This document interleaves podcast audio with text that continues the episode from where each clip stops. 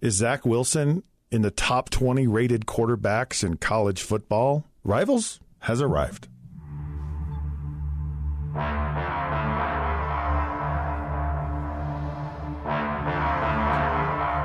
right, welcome to another episode of Rivals. Scott Mitchell, Jason Buck here. A recently Pro Football Focus came out with its analysis of the top quarterbacks in the country based on a whole bunch of metrics. So it's your passer rating, it's how many times you fumble the ball, it's all kinds of different things. And Zach Wilson, who played the latter part of last season for BYU, came out of their analysis and their ranking as the second highest rated quarterback in the Western United States, above Justin Herbert, who is many considered maybe the top prospect in next year's draft, Tyler Huntley from Utah, pretty much anyone else, even Jordan Love at Utah State. And the guy that was ahead of him, the number one guy, according to this analysis and rating, was K.J. Costello from Stanford University. So, Jason, is Zach Wilson the second highest rated quarterback in the Western United States? And in their metrics, he's the 18th rated quarterback in the entire country. You know, I really like Wilson, and I got a great gut feel for him. I mean, I think he's got the intangibles that you need to go to the next level. He's still developing, but I'm really high on him. You know what? I think he's close to that. I really, you know, is it the top 4 or 5 in the Western United States? You know, probably more likely. You know, is it definitely top 30 in the United States? I mean, it's very favorable what they gave him, but I think he's up there in that area. If Zach Wilson hadn't got surgery in the offseason, I would probably say he will really make a huge jump, because it's a big question mark. Huge question mark. Coming back too soon. It's a labrum tear that was repaired. He's done a really good job, from what I understand, of his rehab. Yeah. So they went to doctors for the San Diego Chargers who performed the surgery, but also gave the protocol for his post-surgery rehab. Right. It's a very specific protocol. It's 10 throws today at 10 yards. It's 11 throws tomorrow at 11 yards. It's right. Very, very specific. And they're lobs. They're not, you know, they're – because right. I know that that's really – that's my big concern, brother. Right. So that's the concern. But then there's another concern. I'm really concerned about it, honestly. Zach Wilson, and I'm very high on Zach Wilson. I really like Zach Wilson. His upside. My other concern with him is he came in the second half of BYU season.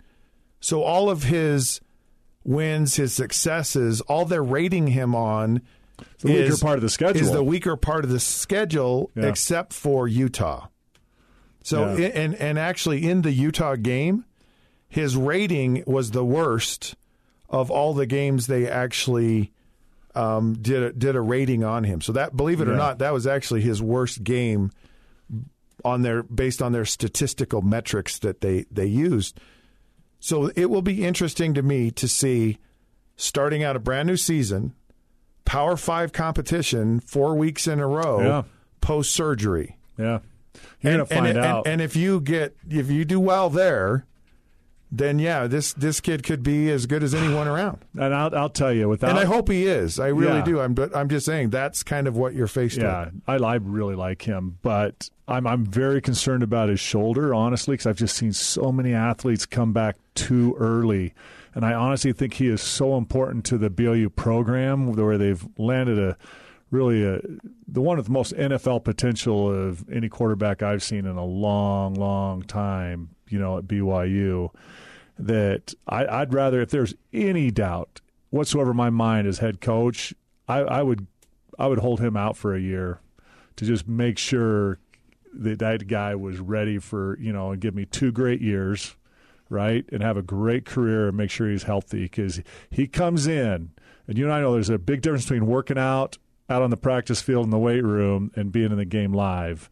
and you go in, Pac-5 competition, Power 5 competition, University of Utah, very aggressive defense. Man, they're up there, they're pressing you man-to-man, and they're bringing the heat and getting in your face and taking some hits, and it's an opening game, he could – they get some good hits on him. He could be out and a long recovery and maybe never get better.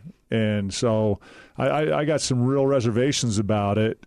Even though the coaches and their jobs are on the line, they tend to force the players back sooner than they should come back. Playing There's Utah the first game of the season actually could be the worst thing for him. Absolutely. Because all you hear from Provo and from all the players and all the coaches, we have to beat BYU. So if Zach Wilson is there. BYU saying, we have to beat Utah. We have to beat Utah.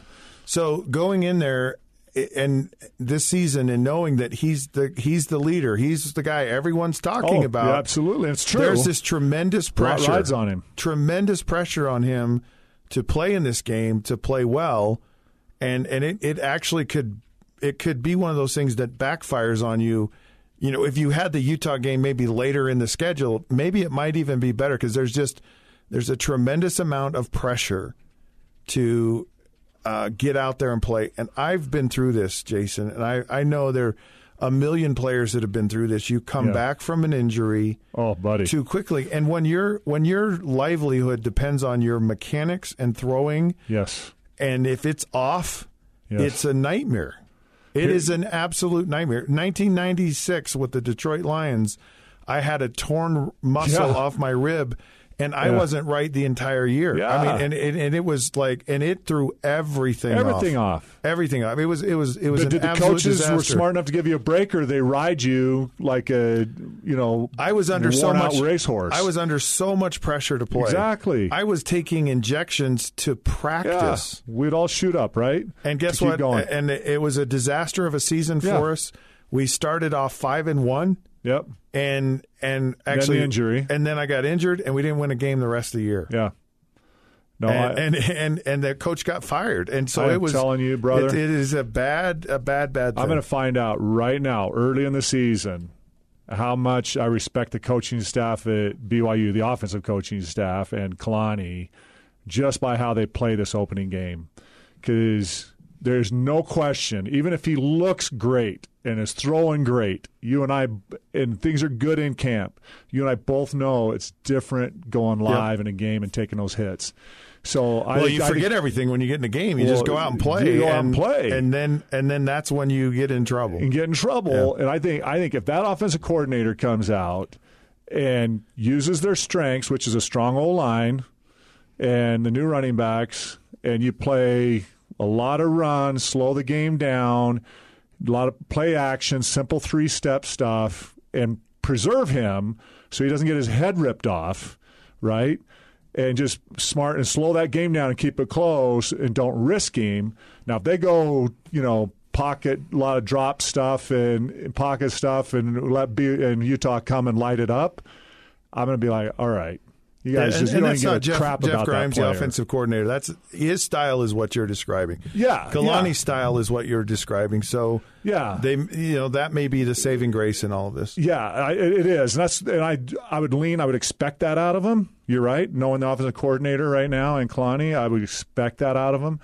But man, if you're going to risk that quarterback, you can lower the risk by, your offensive game plan. Now, general fans might be yelling, hey, throw the ball down the field, but you gotta be smart and go, we cannot risk this guy this early in the season. He's coming back, and that's part of your game plan, man. Yep.